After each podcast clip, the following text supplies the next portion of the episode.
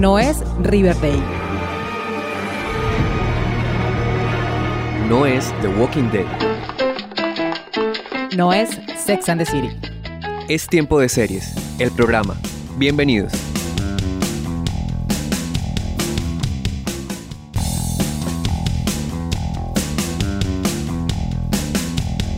Seriefilas y seriefilos del mundo, maratoneras empedernidas, consumidores de series. Bienvenidos a un nuevo episodio de la novena temporada de Tiempo de Series, el programa. Yo soy Catalina Serrano y me da mucho gusto estar nuevamente con ustedes en una emisión más hablando de lo que más nos gusta, que son las series de televisión.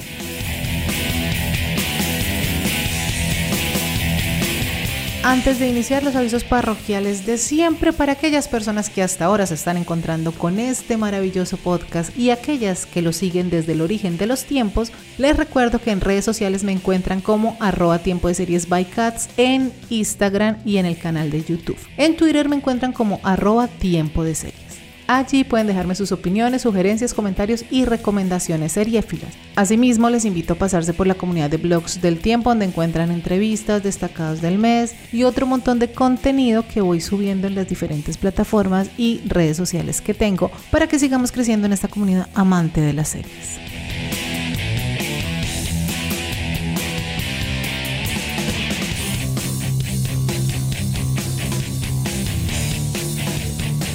La serie, que desde su estreno se perfila como una de las mejores del año y apenas vamos en marzo, es de la que vamos a hablar hoy. Así que pónganse cómodas porque...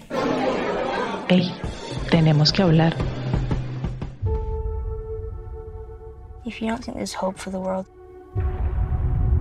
why bother going on? You haven't seen the world, so you don't know. You keep going for family.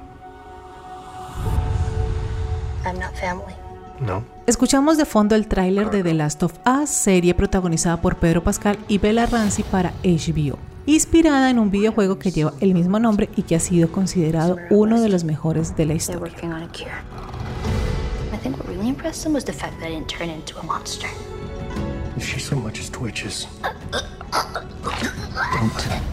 Y para hablar de The Last of Us, hoy tenemos casa llena.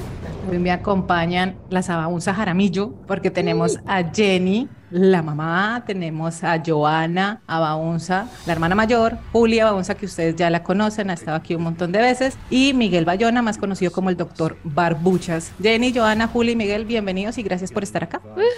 Gracias por invitarnos. Hola, muchas gracias. Acá, Me encantó, es que estamos con las Abaunza y Miguel. Miguel es una, una Abaunza honoraria. ¿Te sientes Abaunza, Miguel? Jenny Miguel, peor nada. Ese es un chiste interno que lo comentaremos después. Durante la emisión de la serie, los nueve capítulos de The Last of Us, estuvimos conversando y a propósito le hacemos publicidad a el Patreon de Juliana. Estuvimos comentando en el Discord de este, de este Patreon los capítulos pues con las patronas y con los integrantes y las personas que hacen parte de esta comunidad y semana a semana estuvimos hablando ahí y demás y pues así se, se gestó este encuentro para hablar de una de las series, pues nos puesto a ver televisión nuevamente a todos al mismo tiempo. Veníamos como de House of the Dragon y creo que HBO eso lo tiene muy claro. Ahorita pues con su sección me imagino que será igual en redes sociales. Pero esta serie nos llamó mucho la atención y pues en lo personal me llamó mucho la atención. Yo dije el, después de ver el primer capítulo en un tuit como, como así que esto es de zombies, pero Joana ya nos va a decir como, no, no es de zombies. Entonces no tenía ni idea y viendo la serie pues también ya después me enteré que viene un videojuego y demás, que ya vamos a hablar de, de la adaptación, del juego y de lo que tiene que ver la serie. Pero antes de esto, yo voy a arrancar con una pregunta que nos hemos estado haciendo tanto en el Patreon como por WhatsApp y es para ustedes de Last of Us si es la mejor serie del año en marzo. En marzo. En, marzo. ¿Ustedes qué dicen? Si cortamos hoy, sí. O sea, mi respuesta también es sí, pero tengo un problema y es que no he visto, o sea, me puse a revisar qué series he visto este año y esta, y esta es la única serie de este año que he visto hasta marzo. O sea, las demás series que he visto hasta ahora no son de 2023. Entonces me estaba repitiendo Yellow Jackets, me vi Somebody Somewhere que es del año pasado, me vi La Amiga Estupenda que también es vieja, me estoy repitiendo Succession, estoy viendo Gilmore Girls, o sea, no estoy viendo nada de este año. La única serie de 2023 series que he visto es The Last of Us. Entonces, a falta de competencia, pues en mi lista sí es la mejor. Dice que es la mejor adaptación de un videojuego. Sí, del año. Del año. No, pero, pero sí es la mejor adaptación. Creo que en eso sí, eso sí se puede decir. Es la mejor adaptación de un videojuego que se ha hecho, creo yo. Porque y, y ahí, y ahí la competencia sí también estaba bastante floja. Para mí, o sea, yo de este año he visto Daisy Jones and the Six. No estoy segura si de Fleischman creo que es del año pasado. Sí, creo que es del año pasado. Creo que sí. Me parece que es como finales de, 2000 de 2022. Entonces, y Daisy Jones and the Six me ha gustado muchísimo, pero creo que de las sí hasta ahora es la mejor que, o sea, la que más me ha gustado a mí. Me parece que es, sí va a dar para ser una de las mejores series del año. Se vienen muy buenas series, como Mm. Yellow Jackets, y varias con la última temporada de Lazo, o Succession, eh, Barry. Barry, entonces creo que va a haber una competencia dura, pero estoy segura de que esta serie va, va a estar ahí. Sí, de acuerdo. Pues yo creería, bueno, igual como todos no, no he visto mucho, muchas series este año, pero para mí fácilmente, bueno, no sé si fácilmente, acá ya estoy especulando, pero al final del año fácilmente podría estar en mi top 5, o sea, me gustó mucho, me pareció que tiene muy buena calidad, o sea, ha sido una serie muy redonda. Primero nueve fueron muy, muy, muy redonda, personajes, desarrollo, la construcción de todo me, me encantó, entonces, eh, de lo que va del año, porque no, no hemos visto mucho más, sí, y le pongo varias fichitas al final de año para estar entre las mejores. A mí me parece que es una gran serie, me gustó mucho, pero me pasó algo muy curioso que no me pasa con las series que me obsesionan, por ejemplo, y es que yo podía pasar el fin de semana sin verlo. O sea, no era como, por ejemplo, Succession o House of the Dragon, que tenía que estar el domingo sentada a las 9 de la noche para ver el capítulo. Con esta era como, eh, igual, si lo veo mañana, pero también creo que es por el ritmo de la serie también y como para verlo como más tranqui, no sé, pero no, no me Sí. obsesionó, me gustó claramente. Pues ahorita hablamos, vamos a hablar de la historia y de los personajes que creo que uno de los puntos muy fuertes pues es la relación entre Joel y Ellie que están interpretados por Pedro Pascal y Ella Ramsey que creo que claramente son los que llevan la historia, pero la química entre ellos es fantástica y creo que eso es lo que lo mantiene a uno ahí pegado, pero sí fue algo que me generó como, sí que me cuestionó como por qué no estoy tan obsesionada con todos los domingos sentarme a verla y querer escribir en, en Twitter y querer escribir en el Discord y no sé qué, la, como pasaba con el otro, no me daba FOMO, que fue muy curioso como con otras series que pasan. Jenny. Pues a mí, cuando en este tipo de series que se estrenan, digamos así, cada semana y estamos acostumbrados como a verla todos a la vez y comentar. Sí, sí, yo quería verla el domingo. Pero a mí me pasa igual que Catalina, también era porque como que, no sé, sí, no sé, o, Sí, o es llegó en un momento de mi vida en el que los domingos estaba muy cansada o no quería terminar llorando y decía más bien la veo el, el lunes más tranquila y lloro de día o algo así, no sé, pero, pero, o sea, sí, sí quería verla, pero no me pasaba, o sea, digamos, no hay un domingo en el que yo diga que haya posibilidad alguna de que yo salga de mi casa a hacer otra cosa que no sea ver Succession, ¿sí? Ujú, ujú. O sea, y si hubiera los Oscar al mismo tiempo que Succession, no me voy a perder Succession por ver los Oscar. En cambio, acá sí dije como, no, no, no, vemos The Last of Us después de los Oscar, o sea, tampoco. Y, y siento que de pronto puede ser por lo del algoritmo de Twitter que se perdió eso de, del el sentirse comentando al mismo tiempo que todo el mundo y los memes, como sí pasó con House of the Sí, Dragon. Sí, sí. Que sí eran muchos memes al mismo tiempo en todas las redes sociales. Y eso sí fue clave también me parece que a mí me hizo falta eso. Yo como que soy el punto aparte porque uno no tengo Twitter, entonces pues nunca he entrado en esa vaina de estar mirando los tweets y que no sé qué más. Dos, yo vengo con la expectativa de esa serie de hace mucho tiempo.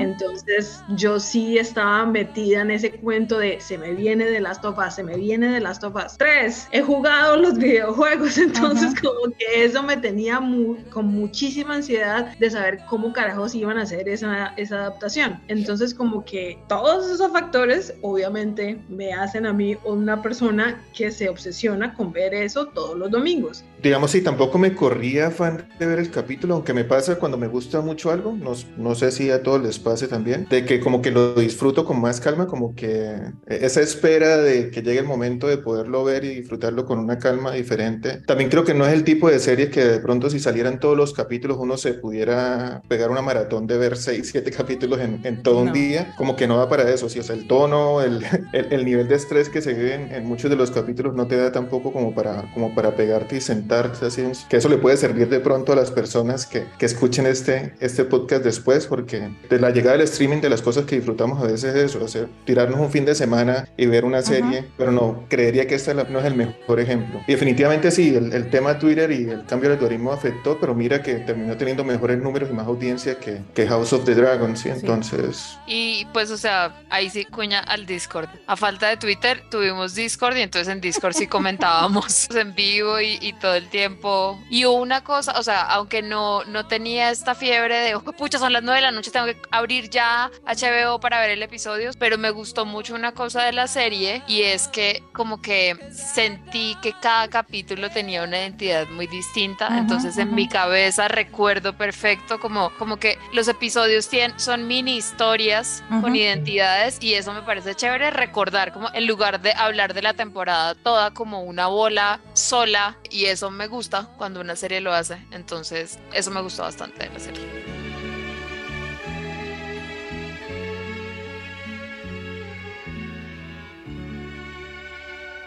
Sí, es que hay un tema con la serie que yo también lo sentí así. No es una serie antológica, claramente, es una serie episódica, pero cada capítulo, como lo menciona Juliana, pues tiene una historia y además llegan personajes nuevos que si duran un solo capítulo o a veces de pronto se alarga hasta un segundo Mm. capítulo la, la trama de este nuevo personaje, pero ya desaparecen y Ellie y Joel pasan a otra cosa, que no sé, pues ahí ya ahorita lo comentaremos con Joana, si es como muy el videojuego, como los escenarios de- del videojuego, pues me imagino que va por ese lado. Entonces, eso también me parece chévere, pero hay algo que logró ahí la serie y que para mí también es uno de los plus que tiene, y es que curiosamente estos personajes que no son Ellie y Joel, que se llevan nuestro corazón por supuesto, pero estos personajes nuevos que ingresan, que uno alcanza a conocerlos en 45, 50 minutos, alcanza a quererlos o alcanza a odiarlos o alcanza a compenetrarse con ellos, que muchas veces en una serie que es coral o algo, uno no logra por más que sea que, que aparezcan en todos los capítulos, y eso me parece muy valioso y creo que tiene que ver con el guion, por supuesto, como está escrita la serie, pues como bien escrita desde el videojuego, porque pues el creador y el director y el guionista del videojuego hacen parte de este, de este grupo de escritores, pero también creo que es fundamental los actores que tuvimos en estos episodios, como Melanie Linsky y como los dos del capítulo 3, que creo que es el, más, el capítulo más querido de todos, que seguramente se van a ganar un Emmy por ese capítulo en guion o en dirección. Va a pasar. Antes de, de, de esto último que dijiste, que sí, que una de las, también de las cuestiones por las cuales no me obsesioné a verlos tanto pronto fue porque también me autosaboteé y apenas me enteré de que la serie estaba muy bien adaptada al, al videojuego, entonces me puse a,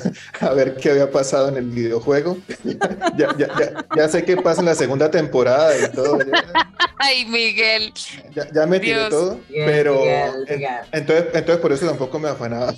y, y lo que dices, Cata, ahora último, sí me pareció increíble, o sea, cómo, cómo desarrollaron esos personajes, eso, desde la relación de Ellie y Joel, que también evolucionan los dos personajes de una forma hermosa, pero esos capítulos donde aparecían solo unos personajes que se desarrollaban solo en ese capítulo, lo comentábamos en el grupo que teníamos de que, por ejemplo, pasaba en House of the Dragon, que había personajes que estaban tres, Ujú, cuatro ujú. capítulos y se morían y tú, ¿quién era ese? Eh, ah, se murió él, podía ser alguien que uno supuestamente tenía que ser entrañable y te- ni, te, ni te importaba ni te preocupaba y, ah, bueno, se murió bien, chao. Sí.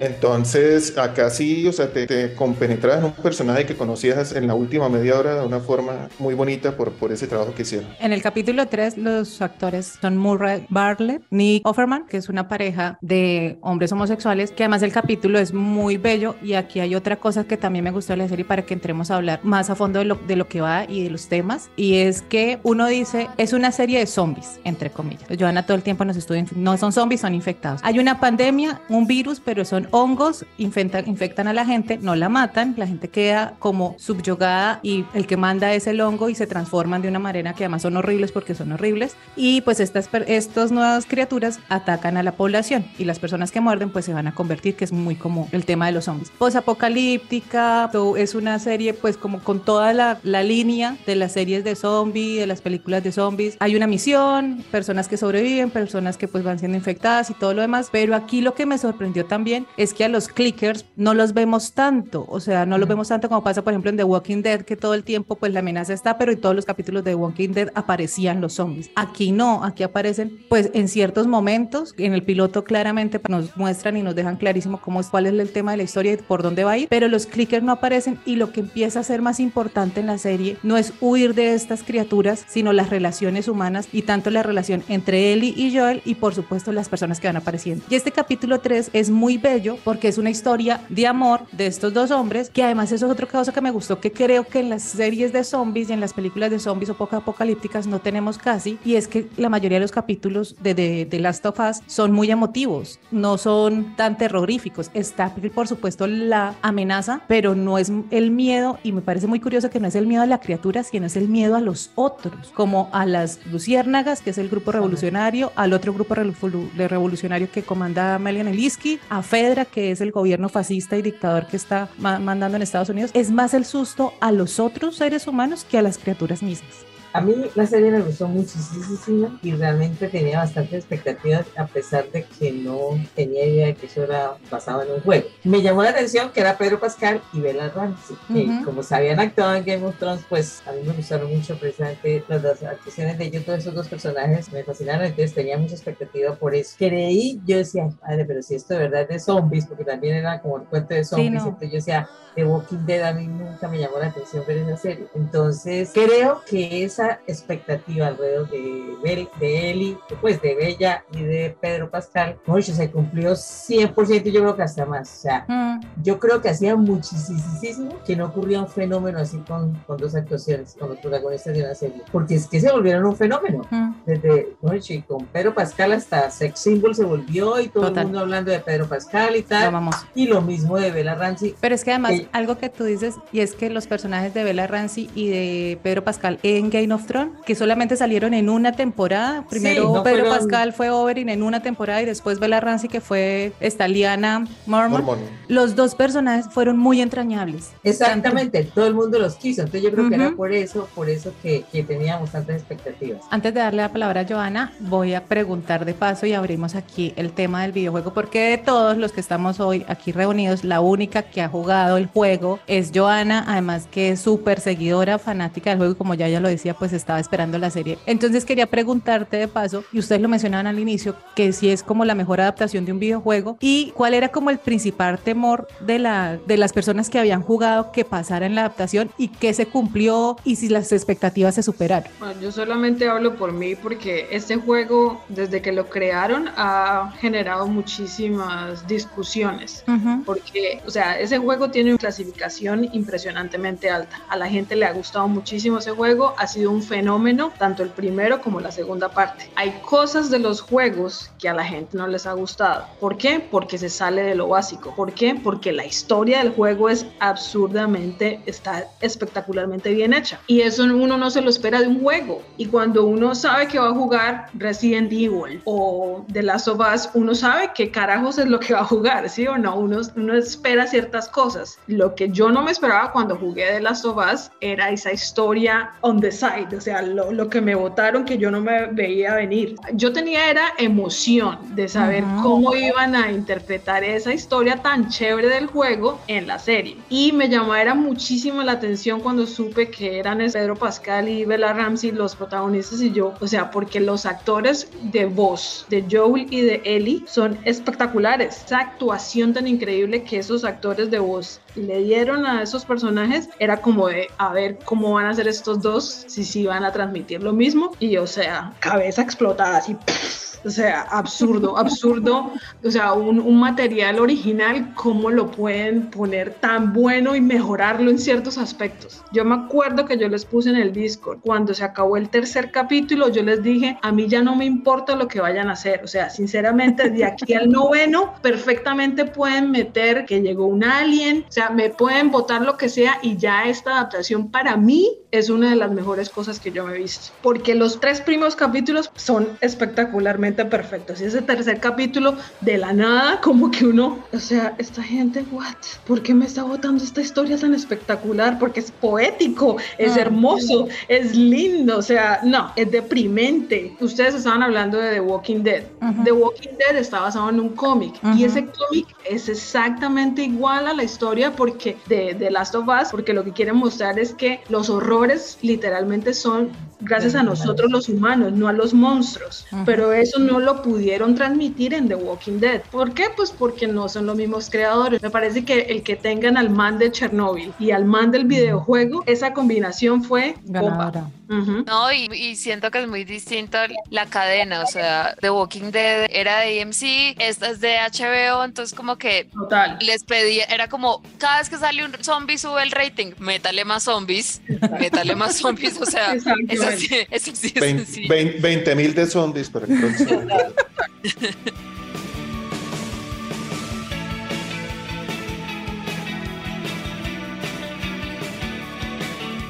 Como Joana es seguidora del videojuego desde siempre, nos iba a comentar algo del creador que era.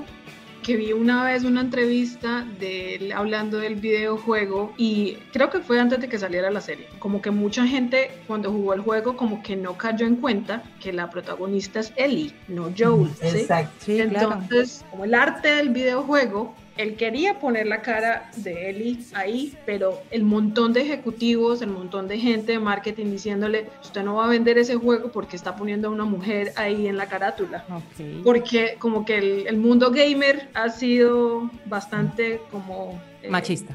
Tóxico, tóxico, machista, tóxico, machista, racista, homofóbico, ¿cuál es la palabra que quiere? Patriarcal, hegemónico, heteronormativo, todo, falocéntrico. todo lo anterior, todo lo anterior. Entonces, ese man me parece tan impresionantemente como que sale de, de lo cotidiano, de lo ordinario, o sea, como que está tratando siempre de hacer una revolución, es por eso, porque él desde hace muchísimo tiempo viene metiéndole cosas, eh, vuelvo y digo, de Uncharted. En Uncharted ah, hay personajes que son mujeres y son las tremendas viejas, ¿sí?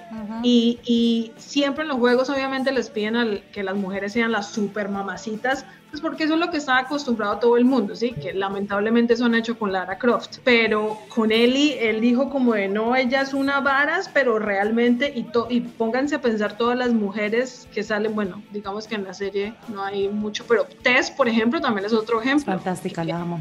Es- me encantó volverla a ver. La actriz me encanta. Mm. Entonces el man luchó y el man luchó y luchó, luchó hasta que en la carátula está la cara de Ellie, porque como que los eh, mancitos como que tienen todavía un problemilla con eso. Aunque en el juego no hablan mucho de, de la relación de Billy y Frank, solamente como que lo mencionan. Cuando yo estaba jugando y lo mencionaron, yo como de, uy, hablaron de una relación homosexual en un videojuego. Oh my God. O sea, como que cada vez que van metiendo cositas que yo no, que no es muy común ver, me Ajá. parece buenísimo. Y en la serie lo que, el man- lo que los manes hacen es agrandar todo y ponerlo todo muchísimo más hermoso. Hablemos un poco de ese capítulo porque ese capítulo hay una cosa que dice Frank, que el aislamiento y el miedo quizás nos mantengan vivos durante mucho tiempo, pero estar vivo no vale la pena sin las relaciones humanas que dan sentido a la verdadera supervivencia, que es lo que vemos cómo terminan ellos siendo amigos de Tess y de Joel, que no lo muestran, que además este capítulo, no solo la historia que es fantástica, es que es una historia súper emotiva y una historia muy bella porque es una historia de amor, la dirección de ese capítulo es maravillosa por cómo nos cuentan casi 20 años en Mm. 45, 50 minutos. Los saltos temporales son grandísimos, pero la historia tiene todo el sentido y en ningún momento uno se siente perdido. ¿Cuál creen que fue como lo ganador que hizo que este capítulo tal vez se convirtiera en uno de los favoritos? Yo siento que fue, en mi caso, fue como porque era como los primeros 11 minutos de app, pero hechos episodio, episodio de televisión y gay.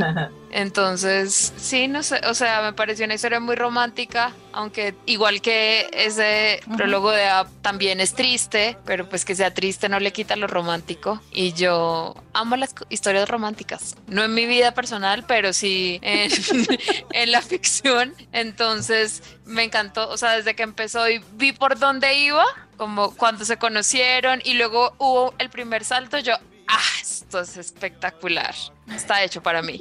Vamos a llorar, yes. Eh, y a mí me encanta llorar, entonces creo que hicieron una muy buena historia de amor con menos de 60 minutos, ¿no? Sí, Bueno. el único capítulo largo es el primero, el piloto que dura Sí. hora y media y después los otros capítulos son de 45, Sí. máximo 50 minutos. Mm, o sea, además lo que decía Joana, eh, esa historia no sale en el videojuego, o sea, mencionan, ay, este man estaba con este otro man y ya, pero ni siquiera sale, o sea, uno nunca ve la relación en el videojuego, entonces esto es inventado para la serie, entonces creo que gustó ese episodio, pues porque está muy bien escrito y está muy bien actuado además. Se consiguieron a dos actores que son como, los dos son muy chistosos, como que los conocíamos por sus papeles en comedia y acá hacen de una pareja que uno les cree que se quieren, que están enamorados, que como que las peleas son como de pareja que lleva muchos años. Es muy lindo. Esa condensación de la historia de amor de una pareja a lo largo de los años me pareció divina. Sí, a mí lo que me parece súper lindo del capítulo, pues adicional de la historia de amor, y que es lo que me gusta también de la serie, es como a pesar de ese contexto tan violento, tan peligroso, tan asustador en el que viven todos estos personajes, pues sigue habiendo espacio para este tipo de relaciones, para el amor, para cocinar. Y creo que está muy bien escrito y muy bien actuado esa, esas emociones que tienen los personajes y esa capacidad de sorprenderse nuevamente, como pasa con el, en el momento de las fresas. Miguel, ibas a decir algo. Sí, probablemente también es mi, mi capítulo favorito. En, en, su momento les comenté que de lo que más me llamó la atención fue que fuese el tercer capítulo, ¿sí? Porque, o sea, apenas una serie que está arrancando, uh -huh. que, bueno, lo, lo, lo conocen los que lo conocen conocen, pero es, es un capítulo que normalmente es como el, el, penúltimo en la mayoría de las series, ese como que rompe un poco el esquema antes de ese final apoteósico que, que, va, que va a llegar. Entonces me pareció muy arriesgado que lo hubieran puesto ahí porque la gente podrá decir, bueno, ¿será que ahora toda la serie es así o, o esto es, un, es, es, es, la excepción? Entonces eso me pareció muy, muy valiente. Definitivamente una historia de amor preciosa, o sea, que funciona como una película aparte de esas historias que uno dice, ah, quisiera como que tuviera una serie aparte y al mismo tiempo no, o sea, porque fue tan perfecta que definitivamente no. De la relación me pareció muy bonito, que fue muy, fue muy real, fue muy honesto, o sea, un, un amor imperfecto, que ellos mismos lo hablan, o sea, un, real, un amor de, realmente real, no, no idílico, ni, ni idealizado, ni nada de esto, sino ellos aceptando sus errores, que por una y otra cosa habían eh, superado todo esto y que al final pues era tan duro estar sin el otro que, que toman la decisión que toman y al final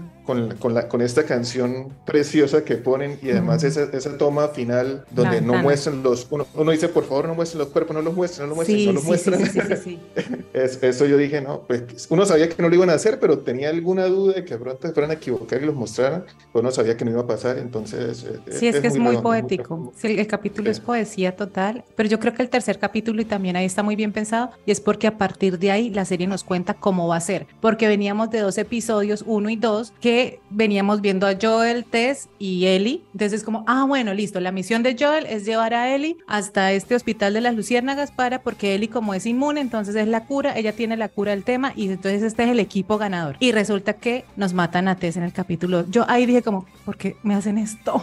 H.O., porque siempre me haces esto? Yo en el primer capítulo estaba diciendo, como, yes, Tess es esta actriz, la de Fringe, la amo, no sé qué. Y en el segundo capítulo, sorry, bye. Y claro, el tercer capítulo es como, ahora sí, realmente arranca como el viaje y yo les comentaba también en el Discord y en, en, el grupo de WhatsApp que a mí la serie me parece más una road movie porque ellos todo el tiempo se están moviendo y van encontrándose con diferentes situaciones y vamos conociendo estos otros personajes que pues pueden ser aliados como pueden ser súper peligrosos y más terroríficos que hasta los clickers como es el pastor de este pueblo horrible que ese es uno de los capítulos, creo que es el capítulo más violento y no tiene ni un solo infectado y ni ninguna sola criatura. Joana. Iba a decir una cosita de que en el tercer capítulo, o sea, semejante amor, eh, historia de amor tan impresionante y aparte de eso nos meten cómo morir dignamente, o sea, le van metiendo uh -huh, unos uh -huh. temas así, ta, ta, ta, pues, tengamos esta discusión de familia. sí. buenísimo, buenísimo, buenísimo. A mí me gustó desde el título del capítulo, Long, Long Time, o sea, me parecía espectacular. Y el que estuviera este, de White Lotus, porque yo lo amé a él en The White Lotus, yo nunca lo había visto y en esa serie lo amé y entonces aquí decía, pero este man, ¿qué va a hacer? Y yo les cuento que yo, cuando empecé, yo esperaba que ese man resultara sacando un cuchillo y pegando una puñalada al otro, saliendo, robando, no sé, o sea, yo, cuando, cuando él lo dejó entrar y yo, no, ¿qué le va a hacer? Va Desconfianza a colombiana, latinoamericana. Terrible, uh -huh. impresionante, yo dije, lo voy a traicionar. Cuando, como dice Juli, que salió de la casa, que peleando y que uno dice, ya pasaron varios años, porque cuando uno dice que una historia de amor siempre se imagina algo todo supremamente bonito, como estilo Romeo y Julieta, y que bueno, murieron por amor, resulta que no es por amor, no, ¿sí? es una historia romántica, pero no Mm. es una historia de pura felicidad todo el tiempo, si no, no sería, no sería realista. Y lo que dice Joana, que si le plantea a uno, o sea, en los dos primeros capítulos también hay unos dilemas éticos impresionantes. En este también, durante toda la serie se plantean muchos temas que nos dejan ver, oye, yo qué haría en ese caso. Ujú. Yo por lo menos me sorprendo de que pienso, bueno, o sea, yo creo que yo haría cosas que de pronto uno no se imagina que, que sea capaz de hacer. Entonces, ese capítulo me gustó muchísimo y me pareció como un oasis, porque el primero y el segundo capítulo habían sido bastante intensos contándonos toda la historia y pues, Mm. como empezaron el primero y el segundo, que me pareció fantástico la explicación, que me Además que- espectacular. Lo que decía Miguel rompe con la narrativa que trae porque además toda la primera parte ya está más, no vemos ni a Joel ni a Ellie ni nada, sino Exacto. estamos concentrados en esto, en esta gente que además nos sirve también para contarnos qué fue lo que hizo Fedra con las personas Que estaban infectadas y cuando este sistema político y militar, fascista y dictador entra y empieza a sacar a la gente de las casas y como campos de concentración, entonces también nos permite como todo ese contexto para saber qué pasó en esos 20 años, atravesado pues por esta historia de amor que, que nos cuentan ahí.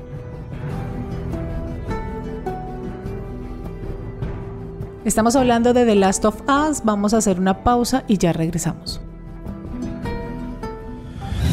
Únete a la comunidad de seriéfilos y seriéfilas más grande del mundo siguiendo las redes sociales de Tiempo de Series by Cats en Facebook, Twitter e Instagram. Y escúchanos también cuantas veces quieras en Spotify, Evox y Deezer y demás plataformas de audio.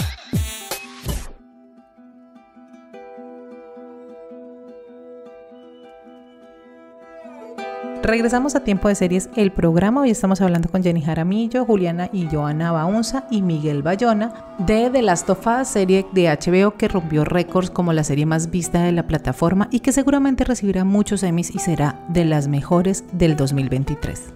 Hablemos un poco de los personajes, hablemos de Joel y de Ellie y también pues de algunos otros que aparecen en esta historia, pero arranquemos con Joel, que desde el principio sabemos que es un hombre atormentado por el asesinato de su hija, del cual se siente culpable, lleva 20 años sin lidiar esta culpa y sintiéndose así. Además es una persona súper cuestionable, es contrabandista, ha matado a personas, todo claro enmarcado en el tema de la supervivencia, que es tal vez uno de los principales temas de esta historia. Por su parte, Ellie tiene una personalidad que a mí me causa mucha risa porque ella es graciosa, es altanera, es una adolescente de 14 años que además de todo es inmune a este córdiceps al hongo que, que destruyó a la humanidad. Y la relación entre Joel y Ellie son de esas que yo sé que le gustan a Juliana porque es de enemigos a amigos, además que al principio se odian y se caen mal y es como... Su primer encuentro es él poniéndole una pistola en la cara a ella. O sea, what the fuck. Pero después vemos una construcción y una relación entre ellos que va creciendo, y se hace entrañable y se hace súper bonita y que es el dilema ético que se nos presenta al final de, de la temporada en el último capítulo. Precisamente sobre esto de las cosas que más me gustó de la serie es que, hablando de los personajes, probablemente ninguno es bueno allí, ¿sí? O sea, Ujú, están ujú, tan bien armados, tan bien escritos, que todos tienen su pasado, como mencionaba de Joel, Tess, la misma Ni hablar del papel de Melanie Lensky, que también es tremendo y Ah, genial. pero al, pero al mismo tiempo, de todo eso oscuro que tienen, te pone también a pensar lo que decía Jenny, lo que decían ustedes, de que, que muchas de esas cosas son totalmente justificables y en ese contexto, o sea, probablemente serías igual o peor. Entonces, eh, eh, eso es de los, de los choques que te genera y cómo evolucionan, ¿no? Porque muchas veces los personajes son planos, eh, permanecen ahí en esa línea, ¿no? Pero estos están creciendo todo el tiempo y para bien o para mal llegan a, a ser lo que son. Entonces, eso, eso me parece de lo, de lo más increíble de la serie. sobre todo desde el segundo capítulo, cuando empieza con la señora esta, empieza Sí, sí, sí, sí, sí, sí, sí. explicando allá que encontraron el dichoso hongo que había infectado a una persona, y todo, cuando ella dice, "Va, Bombardeen la bombardea esta ciudad. Ujú. Yo dije, "Jue madre, ¿por qué no le hicieron caso? Sí, exacto, donde hubieran bombardeado la ciudad, ahí hubieras acabado todo. Pero uno dice, no, ¿cómo iban a hacer eso? Pero entonces, como pensando en que ten- no podemos matar a las personas, no, no dimensionaron los consecuencias que iba a traer. Pero yo dije, no, de primerazo pensé, bueno, se debieron haber bombardeado. Total. Saquen todos los Tan, misiles fa- tan- fácil tomar esa decisión. Sí, Sí, ya como, no. ay, sí, Exacto. ba- No, claro. esta joda. Eso dije yo. Sí, ya, es tin, bombardeen esa misiles vaina, pero dice, tin, ¿usted ya. sería capaz de, de tomar Sí. esa decisión? Yo, Exacto, bueno, no sé. exactamente. Si, No. si- si hace, si hace tres años les costó encerrarnos, ahora imagínense. Ajá. Exactamente. Sí, terrible. Si la gente no es capaz de ponerse un hijo de madre tapabocas para proteger a los demás, ahora van a decir, ay sí, bombardeen esta ciudad para salvar la humanidad, pero fijo. Y ahí entramos a un dilema que plantea la serie desde el principio y es el bien común sobre el bien individual, siempre, en todas, porque por ejemplo, Melanie Linsky, que es el siguiente capítulo, ella es la líder de un grupo revolucionario que logra tumbar a Fedra y está asesinando todo lo que vuela Fedra, todos los colaboradores y facilitadores de Fedra, pero ahí, por más que ella quiera el bien para las personas que está liderando, ella tiene un objetivo y una venganza profunda, que Exacto. es el asesinato de su hermano. El objetivo es personal, independiente de lo que pase con las personas que liberó. Entonces, todos los personajes tienen una moral y una ética súper dudosa y cuestionable que uno puede entender, o sea, o lo puede justificar o lo puede entender, pero sí es con el tema de Melanie Linsky, que además, aparte de eso, generó otra conversación, no solo lo que pasaba al interior del capítulo de la historia, sino por qué era Melanie Linsky y por qué Melanie Linsky es una mujer que se sale de todo el canon. Eso, y claro, generó se veía como muy demasiado suavecita para el y personaje. Vocecita decía. es así Sí. y todo lo De, demás. de- de su tono de voz, exacto. Y yo, y yo pienso que eso fue antes algo clave, porque es que, o sea,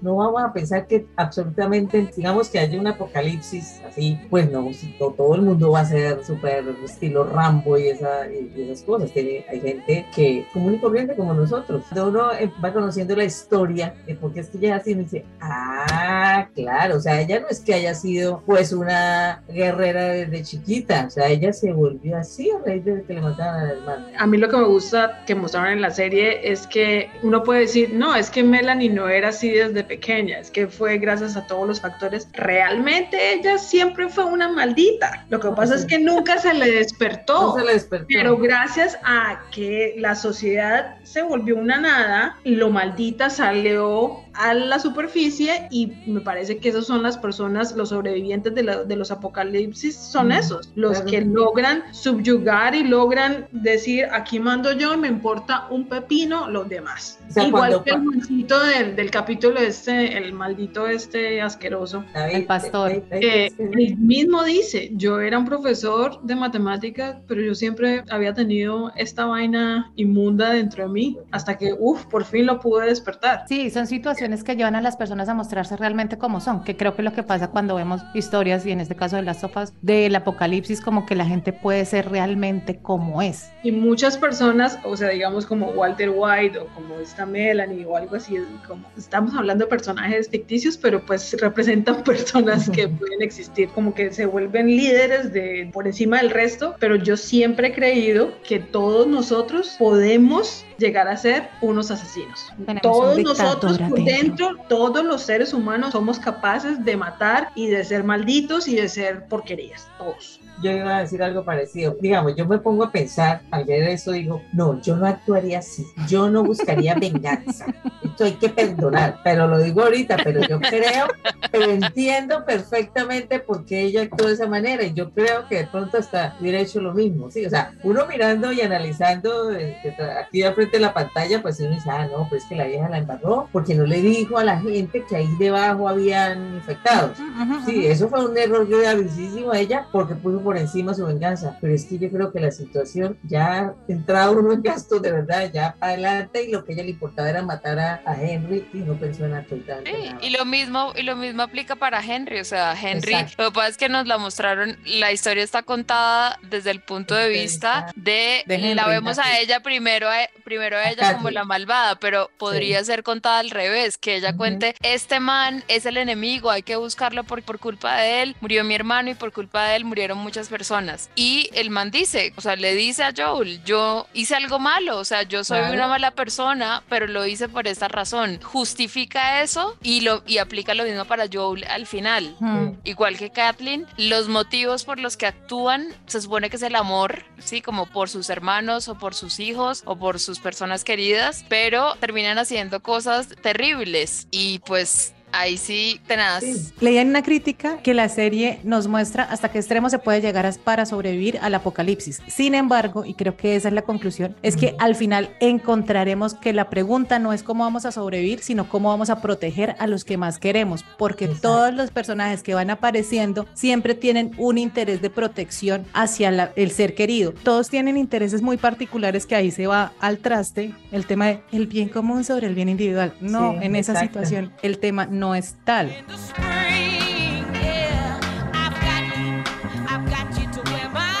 Quería preguntarle a, a Giovanna sobre lo que mencionaba hace un rato, de que The Last of Us había funcionado y Uncharted no. Y yo creo que de pronto parte de ese éxito es definitivamente que tomar la decisión de que, se, que sea una serie, que digamos este, este formato de videojuego definitivamente no da para una película de hora y media, dos horas, ni siquiera una de tres seguro. Entonces yo creo que eso er- ese fue como la primera buena decisión que tomaron. Malas experiencias de adaptaciones de videojuegos a- Ujú. a series y a películas, pero sobre todo yo creo que ese es el problema, que siempre han intentado adaptar a películas y que hay una lista larguísima, Super Mario, Street Fighter, Tomb Raider, Doom, Silent Hill, Hitman, Max Payne, Prince of Persia, Need for Speed, Assassin's Creed, Assassin's de cosas Creed que han terrible. Uy, que han salido y que son historias que dan para tanto. ¿Qué, qué opinas de eso? Sí, yo creo que definitivamente es porque eso, eso puede influir muchísimo en, en- en lo, que, Sí, en lo que ha pasado hasta ahora. Definitivamente eso, que es que esta la supieron hacer porque, porque la historia como tiene tanto de dónde sacar. A mí me parece que las mejores adaptaciones, digamos, de libros a películas, son las que no quieren meter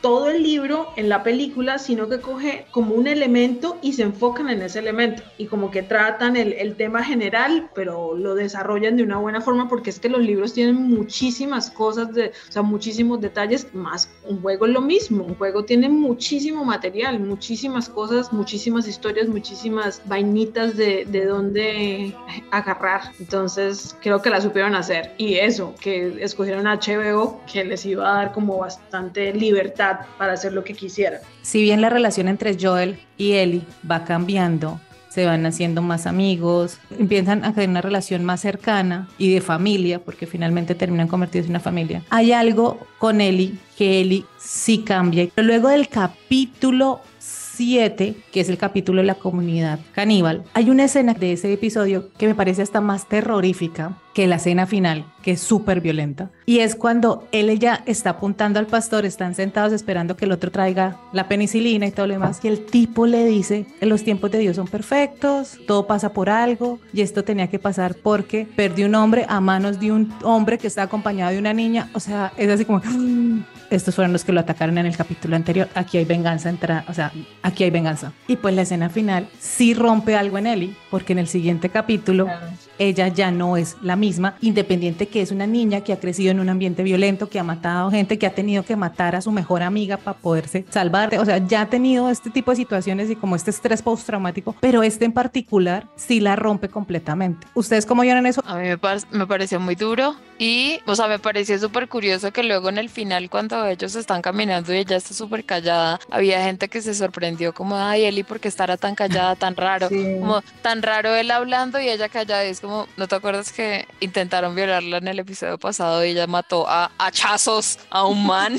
o sea, obviamente va a estar pasó. va a estar traumatizada y, y silenciosa y sin ganas de hablar. Me pareció horrible y sí siento, o sea, sí, sí me creí que ese fue como el punto de quiebre de la historia de ella. Sí, como ya le habían pasado muchas cosas traumáticas, pero esto en particular fue como ya venía de semanas de tener que estar ella sola sobreviviendo y cuidando a Joel, que eso debió haber sido mucho estrés acumulado, y después terminar con el secuestro por, por parte de ese man y pues esa escena ultraviolenta. Entonces, no, pues ya la entiendo, pobre, horrible. Lo hacen muy bien porque le explican a uno que aunque ella creció en un mundo terriblemente, eh, o sea, hecho nada, la sociedad que existe es una porquería. Ella nunca había tenido una experiencia así de ver como un humano porque sí la quiere destrozar de esa forma. Entonces, el, estar en ese, en ese momento donde este hijo de madre la quiere violar y, que se da cuenta que realmente el man no la va a matar, el man quiere es tenerla vivita para seguirla torturando. O sea, es, es impresionante el, terror que se le nota a esa pobre, es, es fabuloso. Y yo creo que también por eso es que ella estaba callada en el siguiente episodio porque ella, ella sabe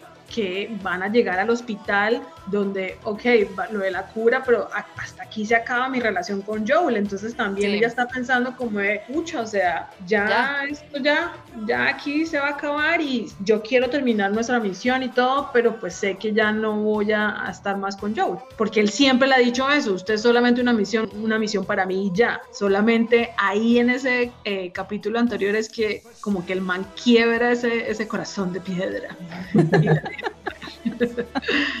Y ahí entramos al capítulo final que también tuvo opiniones divididas porque a mucha gente le gustó, mucha gente no le gustó, mucha gente creo que esperaba más clickers, bala, más bala de la que hubo porque sí hubo mucha bala, pero esperaba como más acción. Hay un dilema ético ahí, porque es que a mí la presión que tiene Ellie de ser la cura, pues es el camino del héroe, el escogido, el que va a salvar a la humanidad. Jesús, Superman, Harry Potter, Frodo, y todos tienen que morir para que eso pase. El tema es que todos resucitan. Ellie no puede resucitar, los No, otros sí que- resucitan. Pero yo pienso, pues, hasta el momento, Ellie no había pensado que ella se tenga que morir. No, no, no, no, no, no, no. Pero ella sabe que es la cura y es la elegida para ser la salvación de la humanidad. ¿m? Entonces yo decía como, pero ¿por qué uno tiene que chantarse ya a los 14 años? Pues como Harry Potter también un adolescente o como Frodo también, chiquilín, ¿por qué tengo que echarme yo esa responsabilidad? Y está así como, pero ¿por qué que se mueran todos? No sé qué. Y salió una jirafita y fue como, ay, jirafas.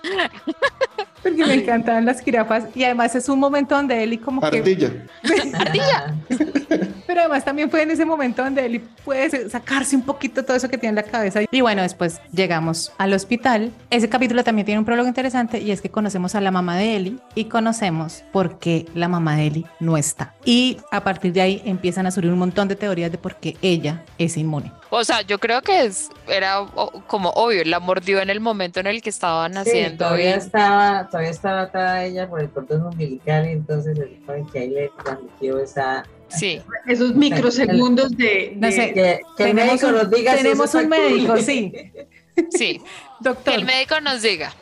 De todos los casos que tú has visto de partos infectados por hongos zombies.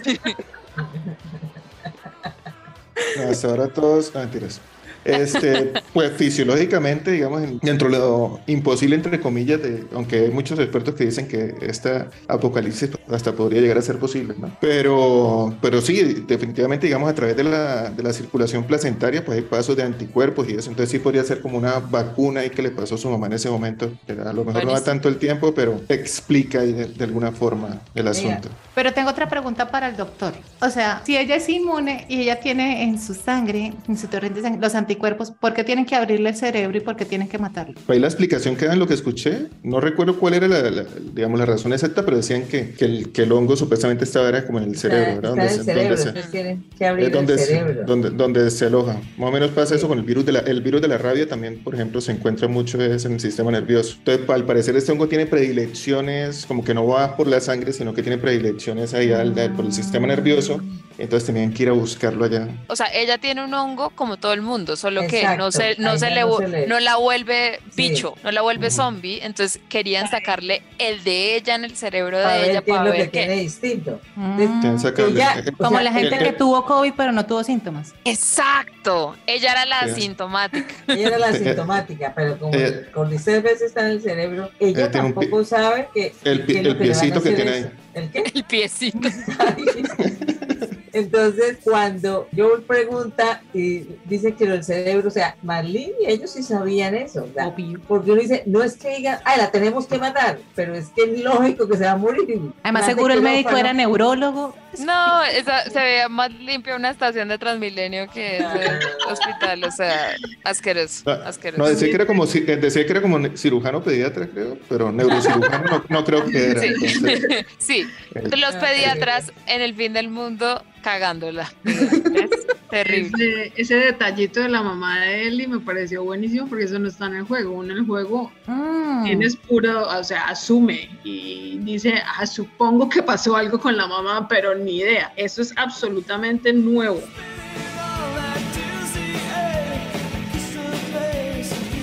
Ahorita que estábamos hablando del final, ¿pero a mí sí te gustó el final o...? Me gustó mucho, o sea, lo que comenté primero que, me, que pasa, son 45 minutos, ¿no? entonces van a, lo que, van, a, va- van a lo que van. Lo que sí me causó fue mucho conflicto interno, lo, que Ujú, decía, lo, decía, lo decía como, como hombre, como papá, de, de, de ponerme en el, en el lugar de, de Joel, de ver cómo él, digamos, en el medio de esa evolución, de cómo iba cambiando esa rela- relación con Ellie, y de cómo él poco a poco estaba viendo en Ellie a, a su hija, Sí. Entonces, de sentir lo que él podría haber sentido, de sentir que ella pudiera morir, de, de que ya su vida ahora estaba dependiendo de la vida de ella, de ver cómo ella después del capítulo 8 estaba distante y él intentaba como acercarse. Entonces, ve- ver, es, ver como esa incomodidad de él eh, con todos esos sentimientos que tenía y todo ese conflicto interno, o sea, me generaba sí, Mm. bastante, no sé si pesar, pero sí, de, de de- Claro. yo lo entiendo totalmente al final con la, con la decisión que toma, pero, pero es muy duro, sí, o sea, es muy duro Total. verlo a él como, eh, verlo indefenso, sí, un tipo tan duro, tan fuerte y, y que, y que estaba viendo que, que su vida se estaba Y muriendo eso en es cualquier pura actuación espectacular de ese man. Pura sí. actuación de, de Pedro Pascal. O sea, cómo carajos se convierte ese tipo, se transforma durante toda la serie. Es que qué actuaciones tan increíbles las que hicieron en esa serie. Que sobre todo, o sea, en, a él como que empieza así como, pues de verdad como una piedra y con el escudo levantado y de yo no voy a forjar ninguna relación con esta peladita, la voy a entregar y suerte, suerte, suerte. Y ella a punta de chistecitos Se y a punta de pendejadas lo va derritiendo y lo va derritiendo y lo va derritiendo y forjan una relación y al final que lo conversábamos en el chat que tenemos de WhatsApp, claro, lo que él hace por ella, por amor y la decisión que toma, que es súper cuestionable y moralmente una zona gris muy extraña, entendible, 100% entendible, yo probablemente habría hecho lo mismo, pero como que siento que se pasa al lado de esta relación se está volviendo una codependencia muy peligrosa y él en la cara lo actúa muy bien, como que Ujú. en ese último episodio yo siento que él ya la empieza a mirar de una forma que no es solo de, ay, tan lindo, él la quiere, sino de, mi vida depende de ti. Ujú. Y eso es muy peligroso, ponerle el bienestar de uno a otra persona, porque además, ¿qué carga para él? Y como, o sea, si yo no estoy, este man se va a suicidar, se va, se va a suicidar, porque ya Sí, me dijo que se intentó matar una Mm, vez, Sí. y si yo me voy y lo dejo solo, o si yo decido sacrificarme por la humanidad, este man se va a suicidar. Entonces, ellos están forjando una relación, claro, empezó rara, todo como, como enemigos, Era una encomienda como le pasan de. Mandalorian Sí. con Grogu. pero se fueron volviendo amiguitos y no sé qué, y eran como amiguitos y eran honestos el uno con el otro, pero ya ahorita, sobre todo con el final y con esa pregunta que ella le hace de júrame que todo lo que me dijiste es verdad, que no me dijiste mentiras, y él le dice sí, te lo juro, y ella lo mira y uno dice, esta peladita Ella sabe que él le dijo mentiras. Exacto. O sea, ella sabe que le está diciendo mentiras Sí. y entonces eso es una relación, o sea, eso es como cuando la esposa le pregunta al marido, ¿se puso los cachos? Y sabe que sí.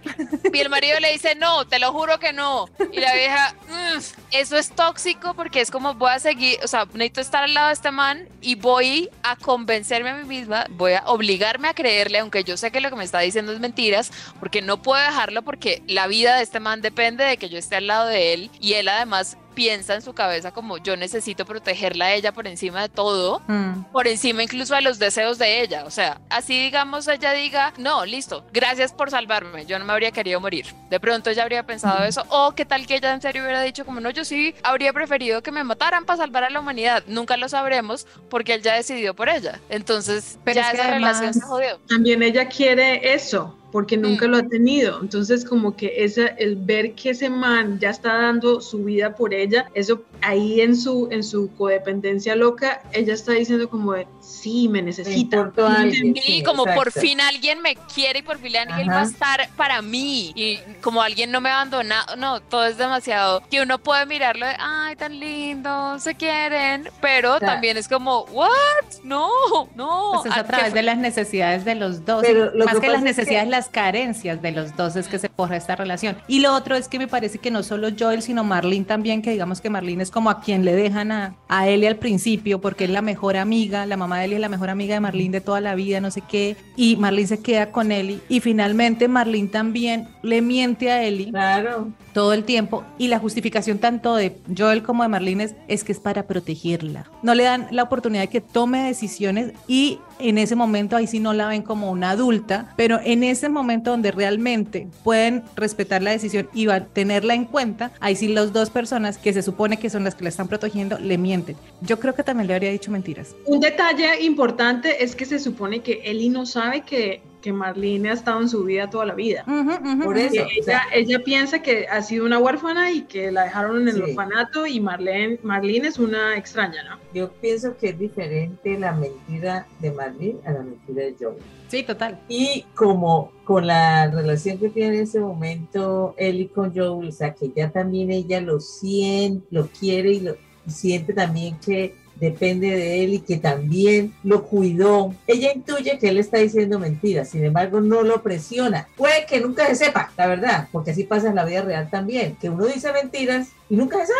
O hasta O sea, el final, así cuando está a punto de Sí, morir. o puede que sí se sepa. Y entonces que cuando se sepa, o lo perdone, de peleen y de todo, pero finalmente entienda las razones que lo llevaron a eso, porque yo hubiera hecho lo mismo, eso lo hace uno por alguien que quiere y más si la ve como la hija o... Sí, o sea, Sí, no, el man ya perdió una, no va a perder otra. Qué Obvio, pena con no. ustedes, máquina de guerra, Y aquí no hubiera- mueren todos. Me encanta que en, como que en otro momento, en otra época de pronto, si esto fuera una película de acción escrita por otra persona, ese acto habría sido mostrado como el acto más hermoso de valentía y, y heroísmo y muestra de amor. En cambio, casi nos lo muestran como la decisión ética horrible que es. O sea, un- uno nunca dice, ¡Uf, vamos, Joel! Uno dice, ¡Uy, huepu! Precisamente el hecho de que despierte, porque yo me acuerdo que en el disco la mayoría de los comentarios al principio es no, yo la cagó porque no le dijo la verdad, verdad. Yo igual en la vida real no es así, en las situaciones así, lo más fácil es decir una mentira, o sea, ¿por qué él le iba a decir, ay sí, yo los maté a todos? En la escena esa donde muestran que él se encuentra con Marlene y después lo muestran que van en el camioneta con él y yo de una vez dije, él mató a Marlene, o sea, es que... Yo nunca pensé, o sea, no, pues a ver, los mató a todos y ahora entonces se la va a dejar a Marlene. Yo dije como, Sí, no, olvídese. eso no es lógico. A mí me encanta el- la conversación que tiene ahí con Marlene porque Marlene se va por ese lado políticamente correcto. O sea, usted va a Mm. condenar la humanidad, es el bien común por encima del bien individual, usted no sé qué,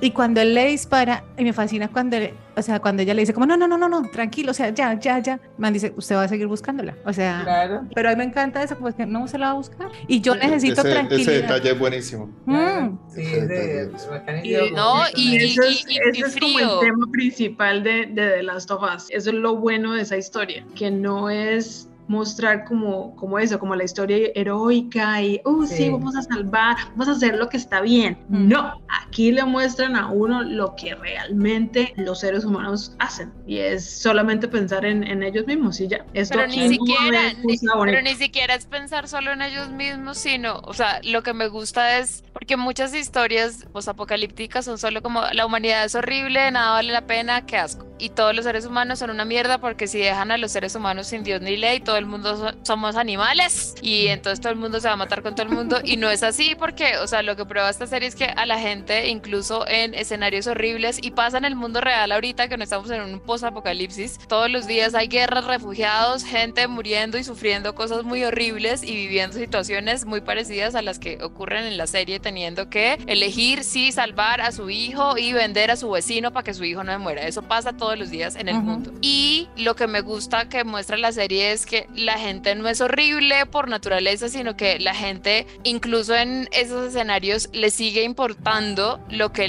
nos importa a todos, que es todos seguimos amando a nuestros seres queridos, nos sigue, nos sigue importando nuestra comunidad, solo que bajo circunstancias de inmensa presión, pues uno toma decisiones que tal Sí, vez no son las corre como las más limpias, pero no es porque los seres humanos seamos como inherentemente malvados, es Mm. solo que pues nuestros cerebritos son complicados. que Y la vida es de- complicada. De, moral y ética pues también digo que es diferente en una situación como normal a una situación como esa. O sea, ¿quién pone las reglas? ¿Quién dice qué es lo que está Mm. bien y qué es lo que está mal? Ujú. ¿sí? Mm. Entonces, uno también ve, oiga, salvar la humanidad, pero ¿cuál humanidad? Si hemos visto que quienes, a quienes hay que salvar son las Mm, unas lacras. No se lo merecen. no.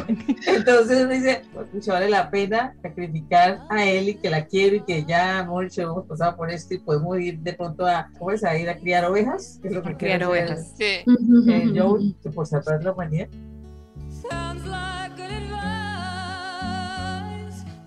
Pues Jenny, Juli, Joana y Miguel, muchísimas gracias por estar en tiempo de series. Me encantó tenerlos a todos por acá y esperamos por la segunda temporada y pues próximas series que estaremos viendo. Yay. Gracias por invitarme.